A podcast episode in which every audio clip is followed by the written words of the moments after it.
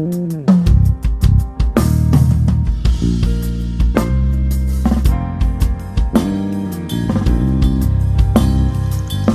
the Lord. I welcome you to this podcast. Today we are privileged to share the Word of God on God's making process. We've discovered that um, by creation, God's plan for man was dominion. God's plan for man was rulership. God's plan for man was that man should be in control, should control the physical realm as is as him is in control of the spiritual realm. God had a really bright future, a glorious plan for man. But man sinned.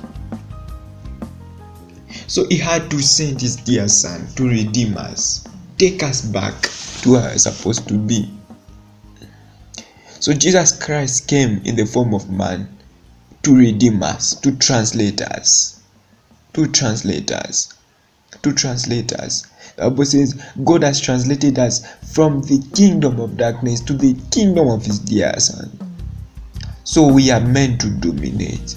The Bible says in Ephesians chapter 2, verse 6, and he has exalted us far above, beyond every principalities and power in the heavenly places. That's where we are seated. That's God's plan for you. He wants you to be in control, to dominate. But that's not enough. God still has so many plans with you. You know, He's still looking for a man to partner with in this physical realm for Him to fulfill His plans. In Genesis, in Jeremiah 51, verse 20, the Bible says, You are my battle axe and weapon of war. With you I'll break in pieces the nations, and with you I'll destroy kingdoms. I'll destroy kingdoms. Why? With you, with you, with you. All these are his plans for you. He want to destroy kingdoms. He want to, he, he, he want to do greater things with you. You know, by creation you carry his dimension, his divinity in you. The Bible says, after creating, he breathed. That's breath, the breath of the Almighty in you. It's a dimension of God. It's a portion of Him. I like what um, the Texas Bekunda always says. He said, if God, if we say the breath of God, if we say what we are breathing, it's the breath of God, meaning we could have been the Almighty God. But the breath we have is just a portion of His divinity. It's just a portion of Himself. Because if he, he had if he had put himself the, the whole of himself would have been God as well. Completely G-O-D in capital letters. But he just put a portion of himself in us. That portion of himself in us is being manifested in the area he has called us. Portion of himself is being manifested in that assignment, in that plan he has for us. But we can and and we can't access that plan without him. We need his help. We need his help. Peter, he was a fisherman. He, he was a fisher. He didn't know anything. But God had a greater and good plan for him. He told him, Follow me, and I'll make you a fisherman. But according to God's plan, we are not meant to be self sufficient.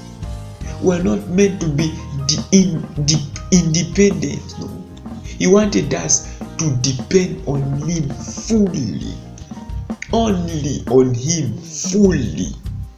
It's the reason why He said, Follow me and I'll make you. He wants to make you what He has prepared you to be. He wants to make you what He has designed you to be. He wants to make you the picture He has in mind for you. That glorious picture He has for you, He wants you to become. It. But you can't become it without you following Him. You know what? Your destiny is just your destination. Your vision, the vision is giving you, is a map.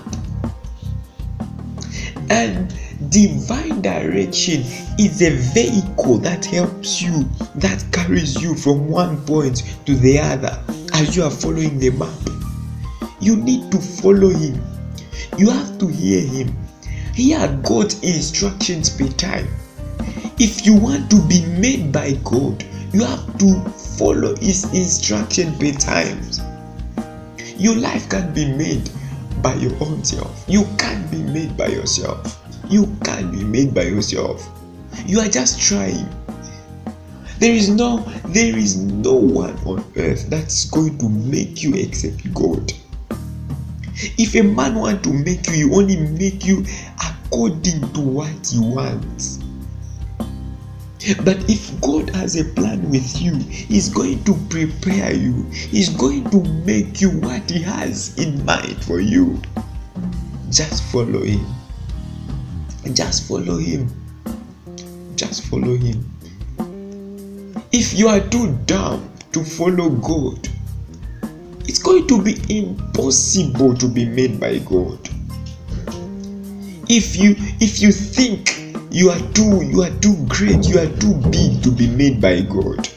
You ne- you never you never do anything in life. You never be made by god. You never become who is prepared you to be. But if you want to be made by god you have to follow him.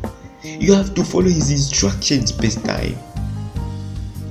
You have to follow his instructions per time. He want to do greater things with you. He want to partner with you but you have to allow Him.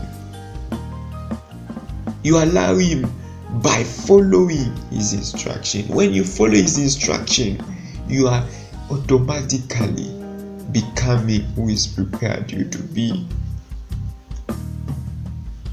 May God richly bless you. But for you to become, for you to follow Him, it starts first. The first thing for you to be made by God is follow His instructions. His instructions are embedded, are in the Word of God. Let whatever you want to do be backed up by scriptures. Let in whatever thing you want to do, you should hear His voice. Let His voice be the loudest things you can hear.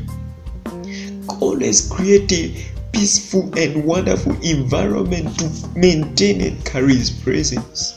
Because without Him, you are nothing. Be always conscious of His presence. Seek more of Him. Let His presence be manifest.